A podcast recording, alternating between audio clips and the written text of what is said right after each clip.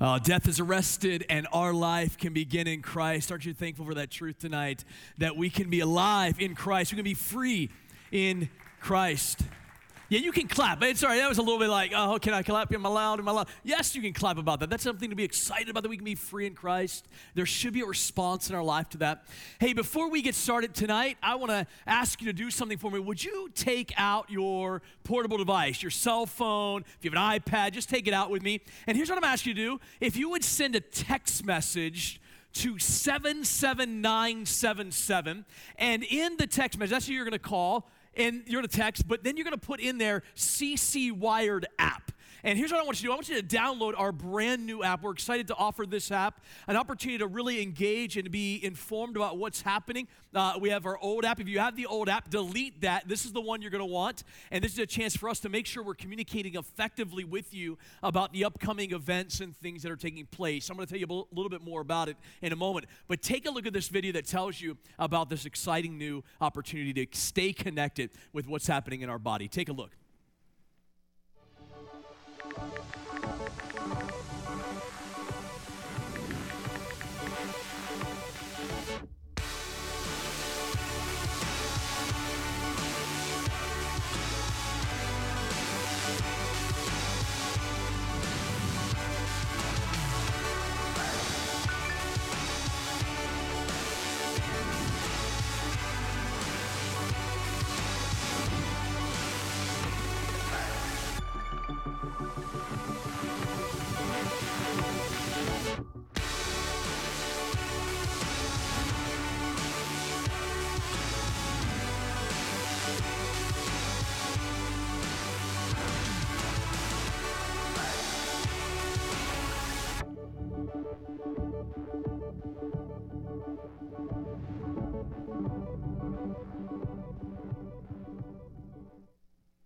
All right, again, that's C C Wired app to seven seven nine seven seven. And what that'll do is send you a link, and you can download that app. It's absolutely free. And it's some exciting things on there that we hope will help you out. Uh, the events that are happening, the things that are happening nearest to the date, you're going to be able to see those right on the home page. We also have a sermon page. Our podcasts are on there. So you'll be able to go right to your phones, right to your iPads, and be able to see uh, whatever content that you want to see there. Uh, as well as our hope is to add message notes there. We have uh, a kind of trialing that right now, but we'll have our message notes available that hopefully you'll be able to fill in right there. So you you can grab a program and then put that back, but but you can also keep your notes right on your phone. So that's going to help along with the uh, weekend experience. All the events, classes, our community groups, you're going to be able to register right on the app. And so uh, when we have our launches, you can go right to the app, register for those things, and be involved in that. We also have some polling data that you can be a part of a poll. Questions like, do you think the pastor's good looking or not? We're going to have those polls out there because we want to know the answers to that. Um, okay, not that one. Uh, we're not. I wouldn't dare allow that to be put on there. But we'll have other ones on there just to say, hey, what'd you think of that? Or, or uh, opportunities for you also to, to send to social media some things, as well as our giving. Uh, if you give, that giving is now connected right to our app. You can set up your account right there. Uh, very easy to do. I've already done it. And I'm able to see a receipt right there of all the times I've given. I'm able to see exactly what's going on. And then I can give right to a campus, whatever campus I feel led to give at. And so uh, you can go on there, check it out. It's very intuitive, and we're excited to be able to launch that in, in our uh, secure giving portal and our, our app. So we're excited about that. We hope that'll be a great benefit to you and to our body to be able to communicate most what's happening. There's a lot of things that go on here. A lot of things that happen that uh, many people say, well, I wish I would have known that. Well, this is a chance for you to stay up to date uh, with what's happening. Well, let's dive in here this evening. You would take your Bibles out with me and turn to Habakkuk chapter two. Habakkuk chapter two. If you don't have a Bible, there's one in the seat back in front of you. If you turn with us here this evening to page seven eighty-five, Habakkuk chapter two. If you don't have a Bible, take that with you. That's our gift to you. We want to make sure that every person has a copy of the Scripture. God is revealed himself through the pages of Scripture, written by human authors and in the original languages without error, and now we have them in our language to be able to understand uh, what God has spoken and who God is. We started a series last week that we've called Habakkuk, and what it looks like to watch and to wait, what it looks like to, to really be in a season, a period where you're wondering what in the world God is doing. We said that Habakkuk's name, the prophet Habakkuk, his name literally means to embrace or to wrestle. that Habakkuk himself, as a prophet in the Old Testament, about six hundred B C, was wondering what in the world God was doing. What he believed contradicted what he was seeing. What he was experiencing seemed to run contrary to what he believed about the character of God. And there were really three major problems that he saw. The first one was that he looked at his own people in Judah, and he saw them returning to idolatry. And he said, how in the world are God's people not following God? And so it created a problem within him. The second thing was that he went to pray to God, went to God for the answer, and he was a little confused by the answer. Remember, God in chapter one responds and says, here's I got a plan. I got a plan for you. I'm going to send Babylon to actually help restore and judge Judah. And so we find that Habakkuk had a problem not only with Judah, but now he has a problem with God. And that led to a third problem. That is the theological problem of how could God use what is wicked to help what is bad? How could God use a wicked people like Babylon to help God's people come back to him? How could God do that? And so we have this problem that permeates this small little power-packed book of the prophet of Habakkuk. We said last week that this little book is written in judicial language. It's written like a, a judge and jury. And what Habakkuk gives us is this kind of idea where he says, hold on, Your Honor, I, I object to that. Habakkuk, over the next few chapters, is going to object to what God spoke in chapter one. He's going to say, God, I don't think you can use what is evil to actually do what is good. There's no way that you can accomplish your plan through evil people like the Babylonians. There's no way that you can do that. And so he's going to challenge God a bit, and we're going to see his response here in Habakkuk chapter two. How could God use this? Now, before we dive in, I want to remind you of what we said last week. This is so important. What I love about the book of Habakkuk is it reminds us that God welcomes our questions. Nowhere in this book, in this entire moment where Habakkuk is going to question God, does God come to Habakkuk and say, Habakkuk, and say, Habakkuk, who do you think you arest? Do you not know that I am thou God? And you are but a little wormist. I don't know why we think God speaks King James, but in our minds, right, we think he speaks proper English. But God doesn't ever scorn him. God doesn't ever come against him. You know, one of, one of the big moments in my journey uh, was when my dad passed away. I've shared that with you before. My dad passed away when I was eight years old. And I came to know Christ on February first of nineteen eighty-six. I was eight. And it was two months later that my dad passed away. And I remember the questions. I remember in the, the my bedroom raising my fist up to God and saying, God, how could you do this to me? Like, I give you my life, and this is what you do. You take my dad. My dad battled emphysema. All that I knew of his life, he was in a bed in our little living room in a row house in the city. And I remember him laying in that bed, and, and I would get in the bed with him, and we watched cartoons. And that was about my interaction with my dad. But I remember my mom saying something to me very vividly. My mom, a very godly woman, just recently, uh, now in her eighties, just had a birthday recently. And, and, and she said this to me when I was eight years old, and I remember it like it was yesterday. I remember her saying, she's saying, Dave, God is big enough for you to cry out to. I remember in my room just being distraught over the fact that God would take my father from me. Like, how could God do that? And we're here we are, Father's Day, celebrating dads. And how could God do that? How could God take a, a dad, especially when you when you just accepted him? And I remember my mom saying, God is big enough to handle those cries. God is big enough to be angry at. God is able to handle your anger. And I remember getting, feeling that freedom to be able to raise my fist in the air and saying, God, I have no clue what you're doing. I don't, I don't understand your ways. But it was a call to trust. And, you know, all of us feel that tension, don't we, at times in our lives? We, we, we feel that tension. We wonder, can I really say this to God? Can I really bring this to God? And what God does is he puts this little book in the Bible to show us that it's okay to ask him tough questions. Why? Because doubt is one of God's most common tools to drive us into deeper faith. When we doubt, it causes us to search out answers. And what doubt is, is doubt is a foot in the air ready to take a step forward or to take a step back, depending on whether we trust or not. Doubt can be a valuable tool. A question can be a valuable tool if it drives us to the right answer, to the right source. Now, you know and I know that there are many opportunities to doubt in our world, isn't there? I mean, the world is filled with troubles. If you don't know that, you haven't lived yet. Right? Think about it. I mean, there's loss that happens. There's loneliness that occurs. There, there's depression that creeps in. There's despair that overwhelms. There's people that we love who die. There's diseases that are real. You can lose your job tomorrow. Your sins can begin to catch up with you. On and on I could go about the way we see disappointment and troubles in our world. But can I tell you something? If we're being raw tonight, if I can just really speak forthrightly, I, I, I believe the greatest trouble, though, the greater trouble that we experience isn't all of those things. Yes, we experience loss. Yes, we experience heartache. Yes, we experience depression. But the harder part of this is when we feel as if God is silent. It's that, not that we, we, we all know we experience those things, but, but what do we do when God seems silent? What do we do when God answers in a way we didn't expect? See, that's more difficult, isn't it? Like, we all know that loss happens. We all know that difficulty pervades. What we don't understand is when God doesn't respond in a timely fashion. What really makes it more difficult is we don't understand what in the world God is doing and why he chose to do it that way. Sometimes those questions are actually bigger, greater questions in our lives. So the question we want to answer or ask tonight is, what do I do in those moments? What do I do in those moments where it seems that life has gone haywire?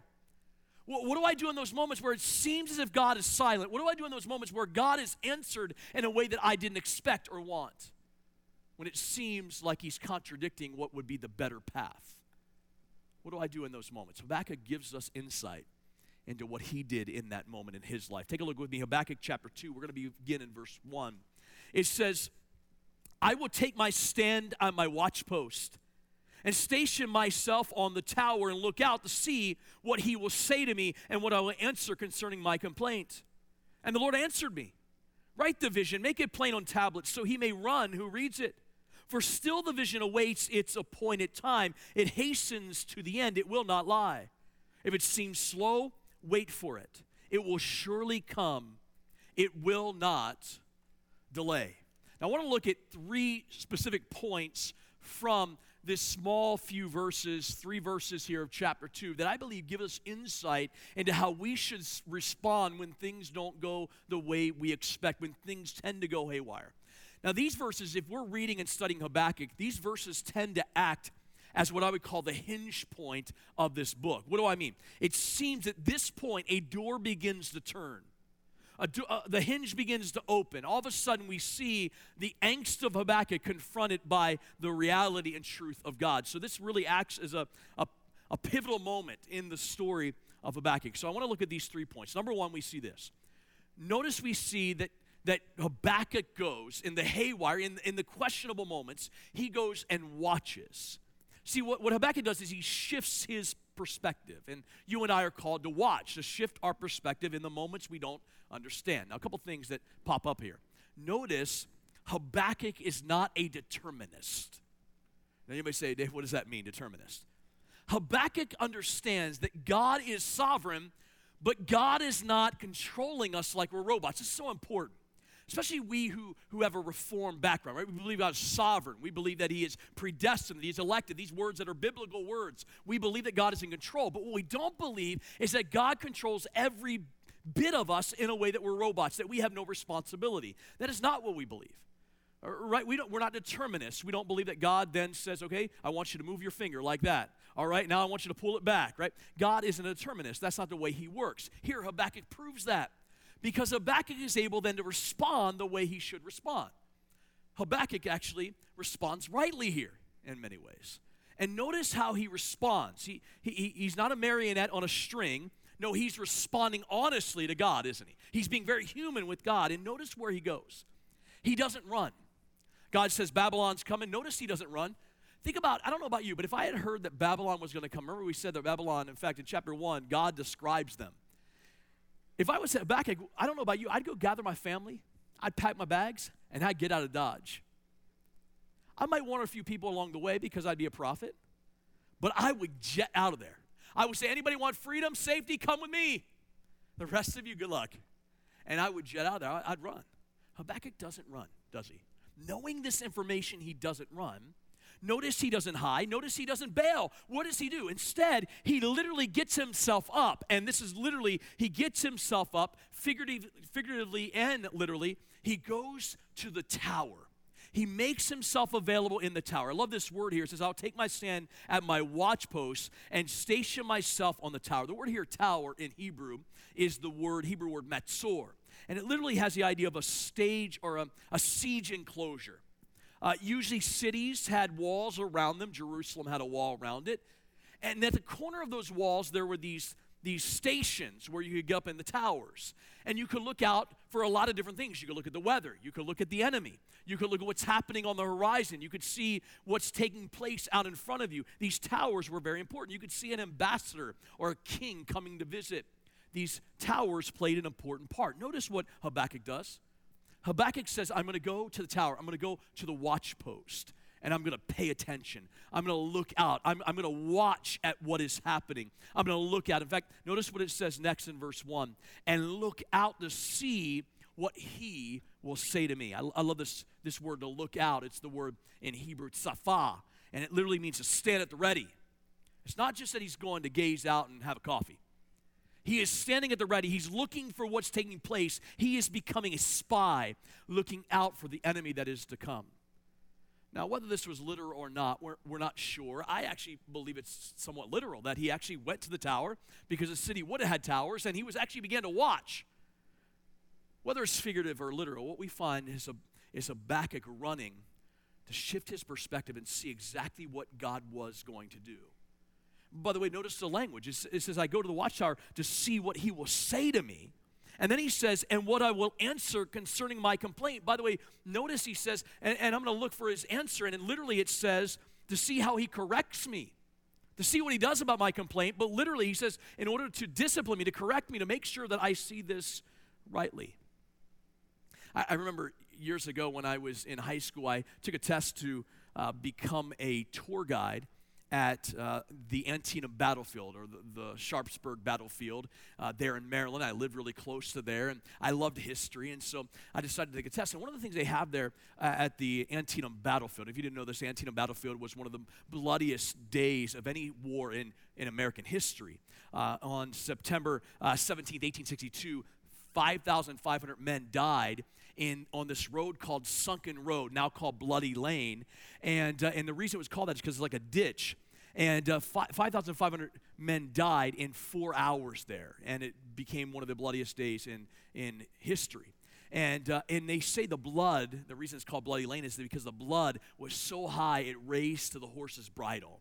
Um, that was the devastation of the Civil War. And so I remember learning this and hearing this history, and, and I was wanting to be a tour guide, and I thought it would be a, a great job. Then I found out it was volunteer, and I was like, I need some money, and that wasn't going to work. So I took the test anyway. Um, but one, one of the things they have there is this old watchtower, this, this tower that goes up about sixty feet in the air. Uh, it wasn't actually the original construction, but they believe there was something like that there, and so they recreated it. And the idea was that you could look over the battlefield. Th- then they didn't have all the technology that we have today, of course, in the eighteen hundreds. And so you could look over the battlefield, and you could see from different angles where the enemy was coming from. And so if you were uh, a part of the Union soldiers or the Confederates, you could, if you could take the tower, you could see a perspective of the war. And so that tower became of great uh, of great uh, importance. So I was there one one morning on a Saturday, and they were doing a Civil War reenactment. Awesome place to do it. Uh, in fact, uh, like Gettysburg, it's a place where reenactors come from all over the country. And remember, while they were showing the Battle of Bloody Lane, or Sunken Road as it was originally called, I remember they had a guy, each of the military guys, they, they would fight around this tower, and they would run up the tower, and they would run back down the tower. They would run up the tower, they would run down the tower. And I thought that was a little peculiar, so I asked, I was like, hey, why is the guys running up and down the tower, these reenactors? And they said, because in that day, you would constantly want to not only see what was up, but you have to come down to be able to see and make sure you're reporting what you're seeing. And so they would have runners going up and down the steps to make sure that they were reporting what they were seeing out along the battlefield. I get this perspective of Habakkuk. That's the image, right?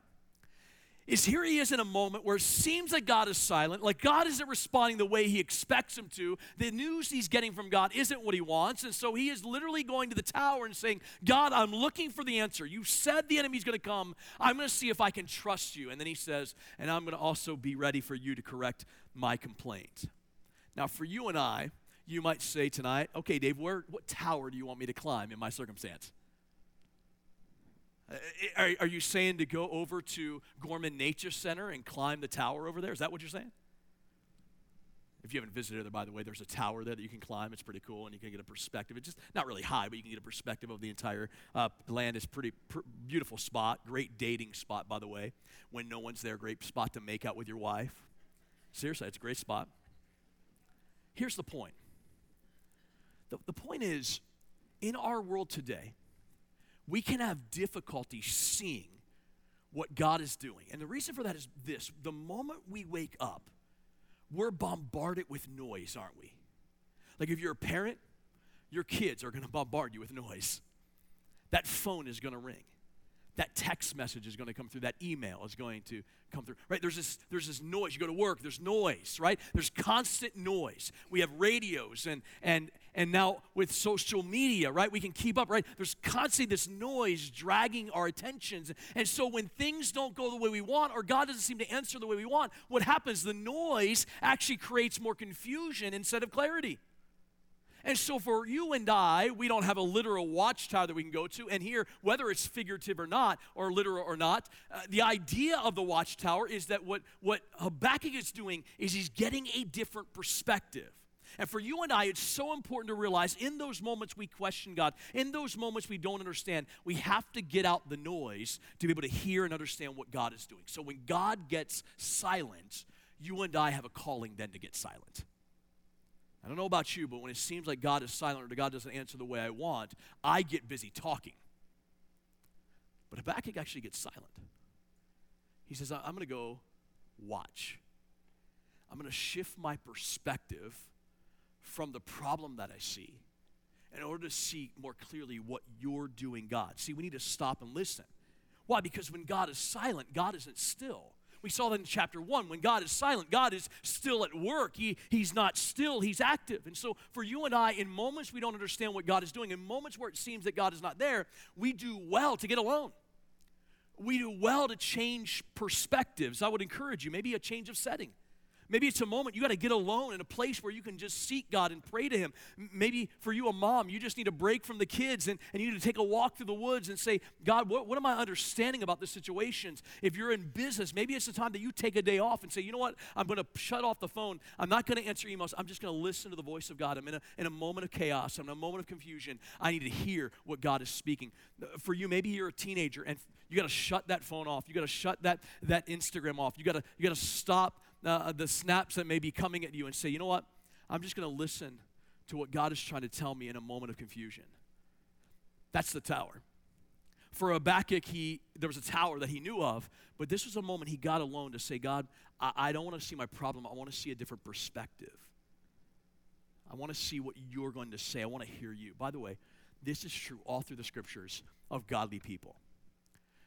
I, I love Romans eight. Paul writes this. Romans eight eighteen, for I consider that the sufferings of this present time are not worth comparing with the glory that is to be revealed to us. Notice what Paul says there.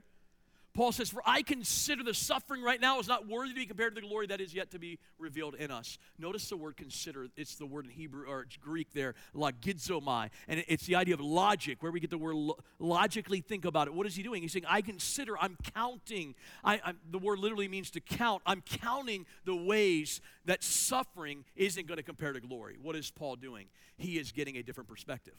And he is giving them himself that perspective continually. I see my problem, I see the prison, I see the jail, I see the struggle, I see the strife, I see the difficulty, I hear the questions, but now I'm seeing glory. Now I'm understanding what God is taking me on. Now I'm understanding God's perspective of this. I'm thinking about glory over my situation, and that's the picture that we see from Habakkuk. That leads to point two. So we watch, we shift our perspective. That's what Habakkuk does. He says, I'm going to go to the watchtower. I'm going to the tower, and I'm going to look out to see what you're going to say to me. And yes, I know you're going to correct me, God, but I'm willing to hear. I want to hear this. That leads to point two. Right. Right. Anchor your soul. That's number two, to right, anchor our soul. No, notice what happens here. It goes on, and God does answer him. Verse two. And the Lord answered me and says, write the vision, make it plain on tablets, so he may run who reads it. Notice God commands Habakkuk to write it. to write it down, make it plain, write it on tablets. Now, if you're following the context, what is the vision?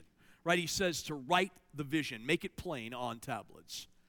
Well, well, the vision is that the Babylonians are going to come in. And actually in chapter two, it's going to continue with a judgment against the Babylonians. We're going to see that as we look next week.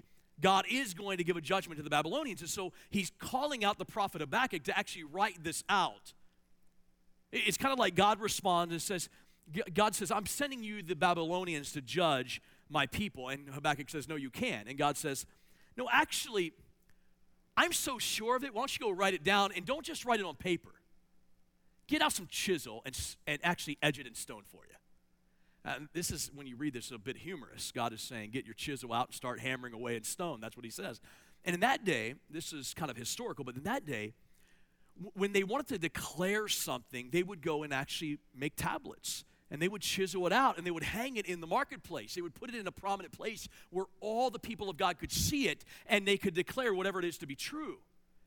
And, and so here, Habakkuk is, is told to write it out actually on stone and, and, and allow other people to see it. So there's two reasons why write it. First of all, so that he will remember it, but secondly, so that those who are in the city could see it, understand it, and notice it says that they can run. Not that they can run away. The point of running is that they run around telling the story. And so he's saying, go tell them that the Babylonians are coming in. It's that certain. Go tell them that I'm going to judge them in this way. Go tell them what I'm about to present to you, which is that Babylon will eventually be judged. Go tell them this. Why? So they may run and spread the news.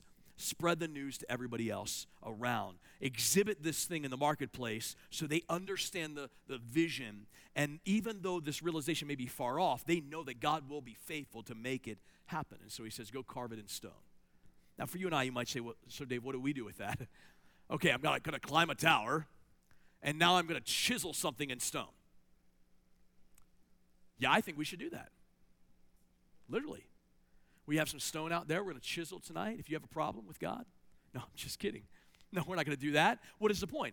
The point is two things. I, I see here two different things. First of all, for you and I, there's this idea that what has been given to us by God has been written for us, hasn't it? Like, the fact that we're here tonight talking about and looking in this scripture, opening the Bible together, which is so important as the church, not just man's idea, but what does God's word say? We're looking at this small little prophet. As we read this, God has written this for us. The vision has been written. So I have a template for what I know my life should be. And so I know some things in my difficult moments, in my chaotic moments, in my confusing moments. There are things in this book that I can bank my life on. Like, I know for certain Christ came and died on a cross. I know that he rose again. I know that he promised that he will come again, and it's so certain if he came the first time that he'll come the second time, that he will come again and take us for his own. I know that. Those things I can make my life on. I know that he says in here, Ephesians one, Romans eight, he says that one day believers, all of us who confess Christ, will be conformed to the image of Jesus Christ. There's a process. At times we do really well at that. Other times we're way behind on that. But he's conforming us to the image of his son. One day we will be made perfect. So that means that when I'm going through suffering today, I know that he's working out his greater glory tomorrow. Right? I know these things. Why? Because it's written. I have something that's been written for us. We can trust it. You and I can trust the declaration written not in stone today, but written on these pages. But secondly, not only do we have what's written for us by God, I think it's important for us to write down what God is doing in our lives even every day. In fact, I would dare say what, what Habakkuk is being asked to do is keep a journal. Okay, he's, he's going to write it on a rock. That's a little bit different. But also to remind himself of God's faithfulness. You know, there's something about writing down what God has done in these moments. Why? Because you know we've been in these moments before, haven't we? If you've been in a confusing moment or you're in a confusing moment, you, I can bet in your life have been in a confusing moment before, haven't you? It's not the first time. And God somehow got you through in that. God somehow provided. You're still here. You're still going forward. Somehow God was faithful in that. And, and what he said he was going to do may not have been what you expected, but it turned out okay.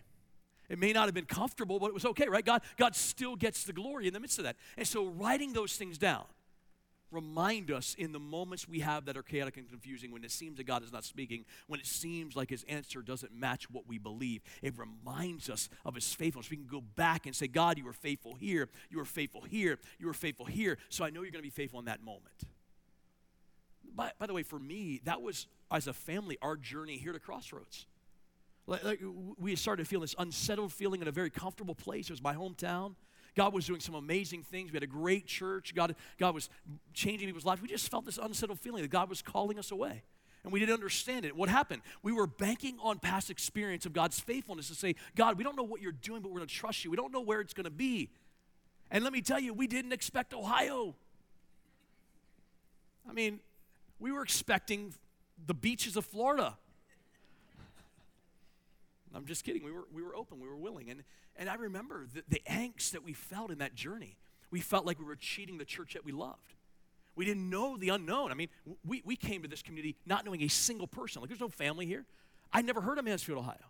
Now, I'm not saying that as a, as a martyr. I'm saying that as, a, as God. We were able to bank our lives in the uncertainty of the moment. We banked our lives on we, what we saw God do in the past, that God was faithful to, to use us to proclaim his word. He was faithful to use us for the gospel's sake. And so as we started to walk in the unknown, guess what happened? We had a history of God's faithfulness in the unknown. And that's why it's important to write it down. So for Habakkuk, it was put it in stone, remind everybody, let them know that Babylon's coming, but also write it down to remember the faithfulness of God in the future. When it seems that God is in that same boat, write it down. Anchor your soul to the faithfulness of God. That leads to number three, and that is this. Wait. Expect God to work. Thirdly, wait. So we, we watch, we write, and we wait. Take a look at what he says in verse three. For still the vision awaits its appointed time. It hastens to the end. It will not lie. If it seems slow, there it is, wait for it. It will surely come, and it will not delay. He says, wait. Now, I don't know about you, but I don't like waiting. Anybody here with me? You hate waiting in lines? You don't like waiting for technology to buffer? Uh, watching the U S Open in golf, and I hate when I was watching it on my on my iPhone. I hated that. It was kept buffering, and I'm like, I just want to see the shot. And it was always when I want to see that person's shot that it buffered, right? Hate waiting in traffic. Hate, hate, hate I just hate waiting. Right?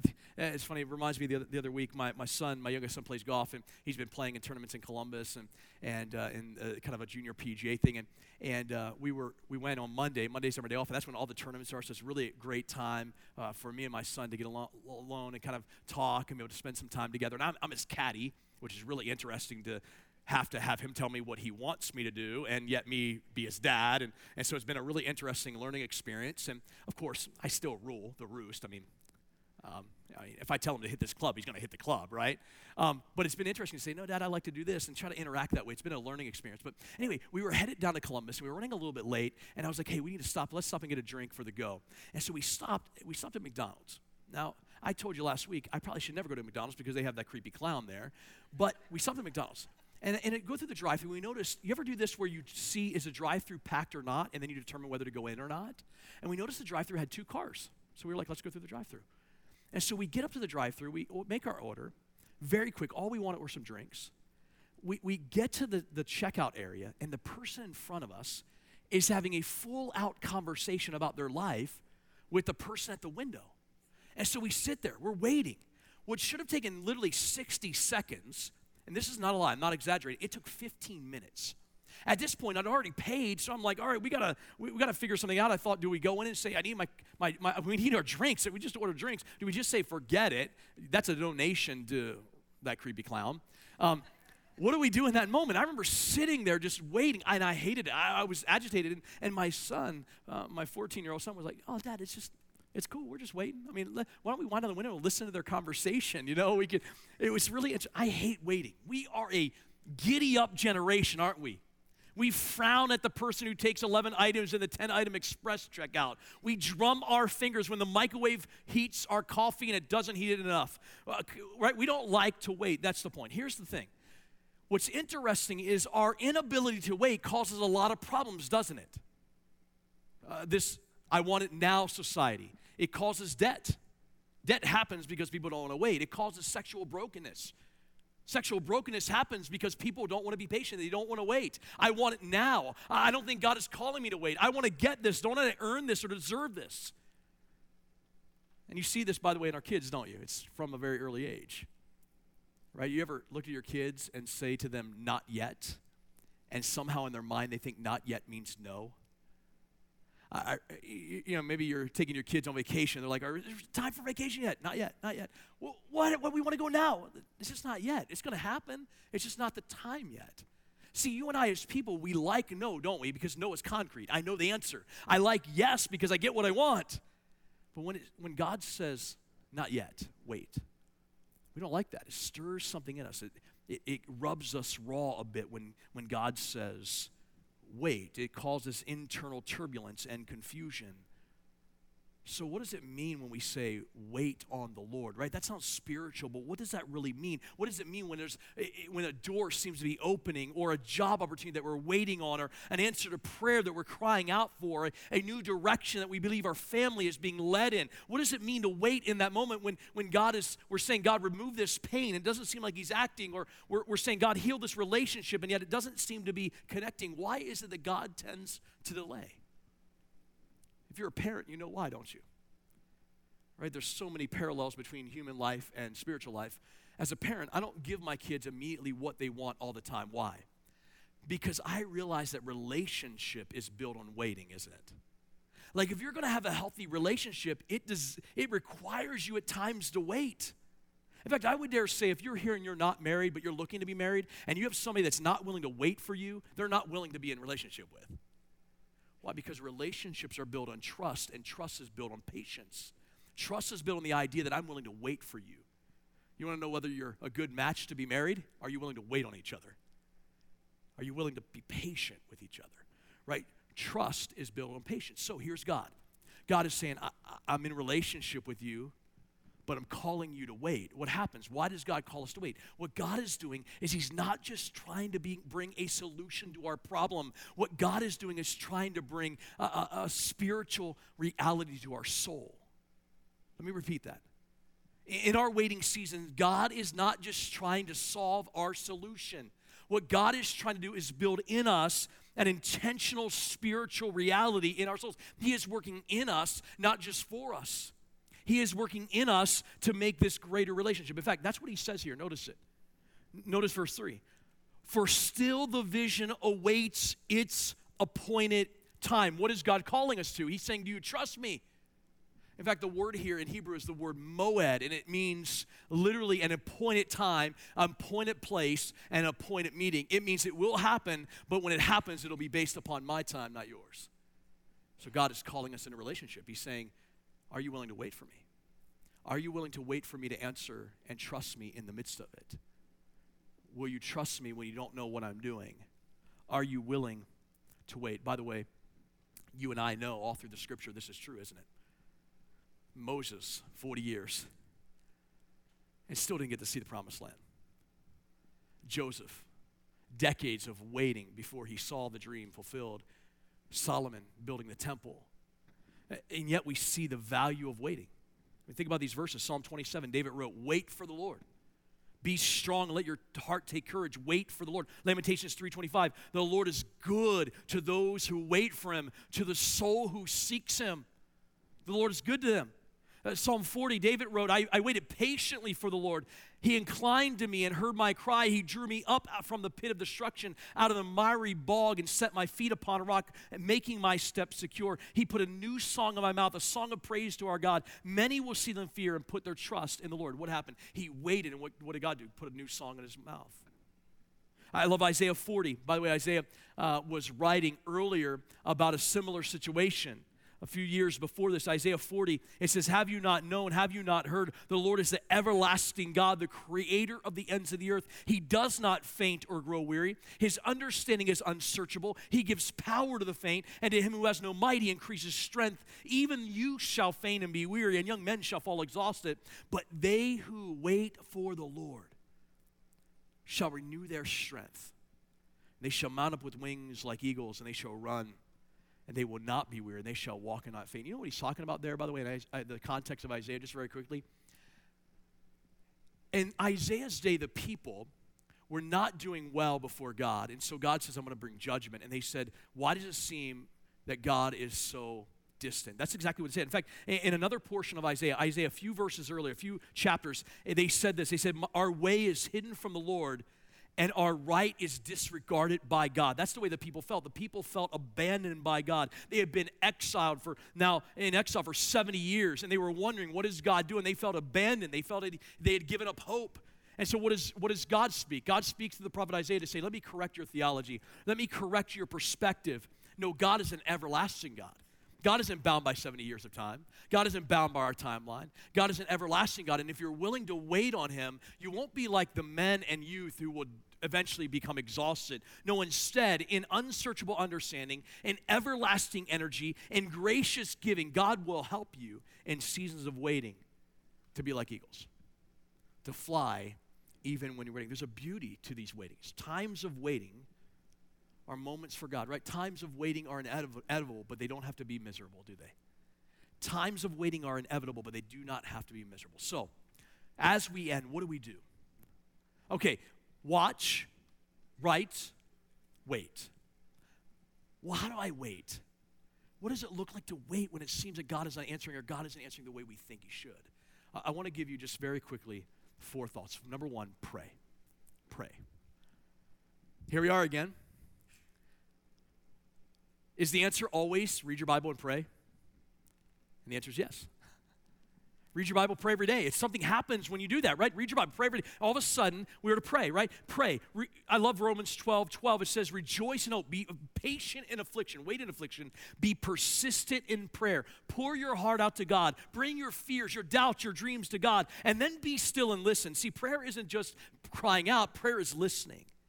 See, sometimes we get so eager to make something happen in the midst of our lives that we forget to listen for God to direction. In fact, I would dare say it this further, this step further. Pray until you believe. Because when we go to prayer, we don't know if we believe yet. I would encourage us to pray till we believe. God, I don't know what you're doing. I don't know why you've answered this way. But I'm going to pray until I believe that your character is true, that you're faithful. I'm going to pray until I believe it. I'm going to just keep praying. God, I don't understand it. I don't understand your ways, but I'm going to pray. Secondly, not only pray, but praise. Praise. A little bit different than prayer. Not only ask, but now praise the Lord. Respond to God.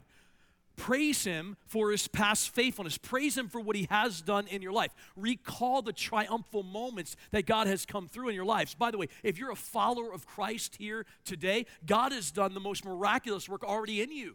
Think about that. In the seasons where I don't know what God is doing, he's already answered the difficult work of saving my soul. And so I can trust him in a season of unknown. I love, as one author said, until God opens the door, praise him in the hallway. Love that. In the seasons of waiting, until God opens the door, praise him in the hallway. Praise his name.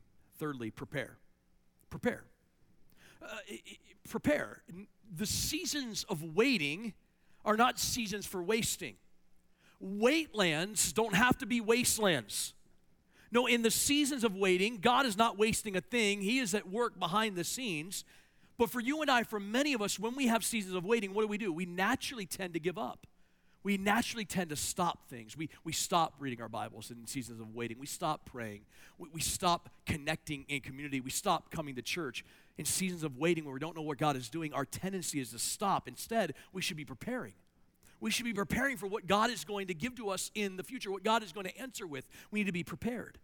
And waiting is not passive. It's not lazy. Waiting is, is purpose. Waiting is saying, God, I believe that you have an answer. By the way, notice here in Habakkuk, he, he, he runs to the tower. He, he doesn't wait in despair. He runs to see the answer. Notice, by the way, in, in the tower world, if you were a spy of that day or you were somebody looking out over the land, you would never leave your post. Why? Because if you did and an enemy came, it would be on your head. And so you stayed active. You stayed vigilant. You were watching and saying, God, I, I'm, I'm going to I'm gonna prepare the way so that I know whenever you answer this, I can trust you. I can trust you and I can move on. And that leads to the last one, and that is this, press on. Press on. Waiting is not an excuse for a lack of obedience here and now. It's a call to press on. You're in a season right now where you're asking God to open a door or close a door. You're asking God for clarity. We're saying, God, what are you doing in my life right now? Press on. Don't stop. Press on. Isn't it true, by the way, in English, the word waiting? Think about in a restaurant, we call wait waiters and waitresses. Do they actually do, do they stop doing anything in that season? No, waiters and waitresses are constantly moving. They're constantly doing. That's the picture of waiting. In the English, the idea of waiting isn't that we sit still. The idea of waiting is we press on. We keep going. We keep trusting. We believe that God is going to answer down the road. We don't know what he's going to do, but we keep going faithfully. We don't waste our wait. By the way, at times of waiting, it feels as if God doesn't get it, does he? He doesn't understand the human angst of impatience. But then we're reminded that six hundred years later, after Habakkuk, there would be a watchman that would go into a tower. The tower was called the Garden. And after living for thirty-three and a half years, he would enter the garden. He would ask the question. He would say, God, is there any way to let this cup pass from me? Right? Jesus brought his angst to the Father. Like, why did God wait so long to bring put Jesus on the cross? Why not just come not as a baby but a man? Why did God have him wait so long? There in the garden, he had this season of confusion. God, would you let this cup pass from me? At any moment, he could have called ten thousand angels. He told Pontius Pilate that in, in his trials. And yet, with resolution, Jesus responded to the Father and says, yet not my will, but yours be done. Is there any way to pass this? Is there any way to get past this? Is there any way we could do another way? And I, I would believe the Father sought any other way to save us. But the cross was the answer. And Jesus waited. He waited not for the answer that he would want, right, humanly. He waited for the answer that the Father gave, which is, I'm sending you to the cross because I love those people. Listen, we have a God who understands our seasons of waiting. We have a God who is patient. We have a Christ who sympathizes with our weaknesses. He's not distant. No, he understands, and he hears the cries in our impatient moments say, God, answer. But then he expects us in the strength of his Spirit to say, but not my will. Your will be done, O Father. In the season of waiting, in the season that may be even a crucifixion, I trust in you. Are you waiting? Are you wondering? Watch. Watch. Write. Wait, pray, praise, prepare for what God is going to do. Press on. Don't stop. Press on. Press through it. Would you stand with me as we pray? We're going to end with this song, My Confidence. We're reminded that our confidence is not in us, it's in God who answers. If you're here and you want to know Christ, you're here and you want to pray with somebody, we have some people at Next Steps that would love to pray and talk with you. Today, you can know the Christ who came to die on that cross for you. You can leave here knowing what Christ has done. Maybe you're in a season of the unknown. We would love to pray with you about how God is faithful in the midst of that. We can trust him. We don't see necessarily, but we can trust him. We don't understand, but we can trust him. He'll give you wings like eagles. If we wait, if we watch, if we write. God, we thank you for the example of Habakkuk. God, we've all been in the seasons where it feels like the Babylonians are coming and we don't know what the answer is going to be, or if we do, we don't like it. And we wonder, what in the world are you doing, God? Do you not understand? Don't you feel what we feel? Don't you ex- understand the experience that we have? And, and, and your God's saying, I do. I get it. No, you came to this earth. You walked this earth. It says you were tempted in every way we were, yet without sin. In the garden, you felt the angst and the anxiety of question. And yet you, with preparation and with the, the, the diligence of pressing on, said, but not my will, but yours be, yours be done, Father. And so, Christ, we thank you for your example. We pray that we would respond in that same way in the unknown seasons of our lives, in the seasons we don't know and don't understand what you're doing, that we would trust in you, that we would watch diligently in faith, that we would, that we would write, we would write and see what you've written in your word, but write also what you've done in our lives already. And that we would wait patiently, knowing that you will give us strength like wings of the eagle. All for your name, Jesus Christ, our patient one, our loving one, our confidence in your name. Amen. Let's sing this song to him.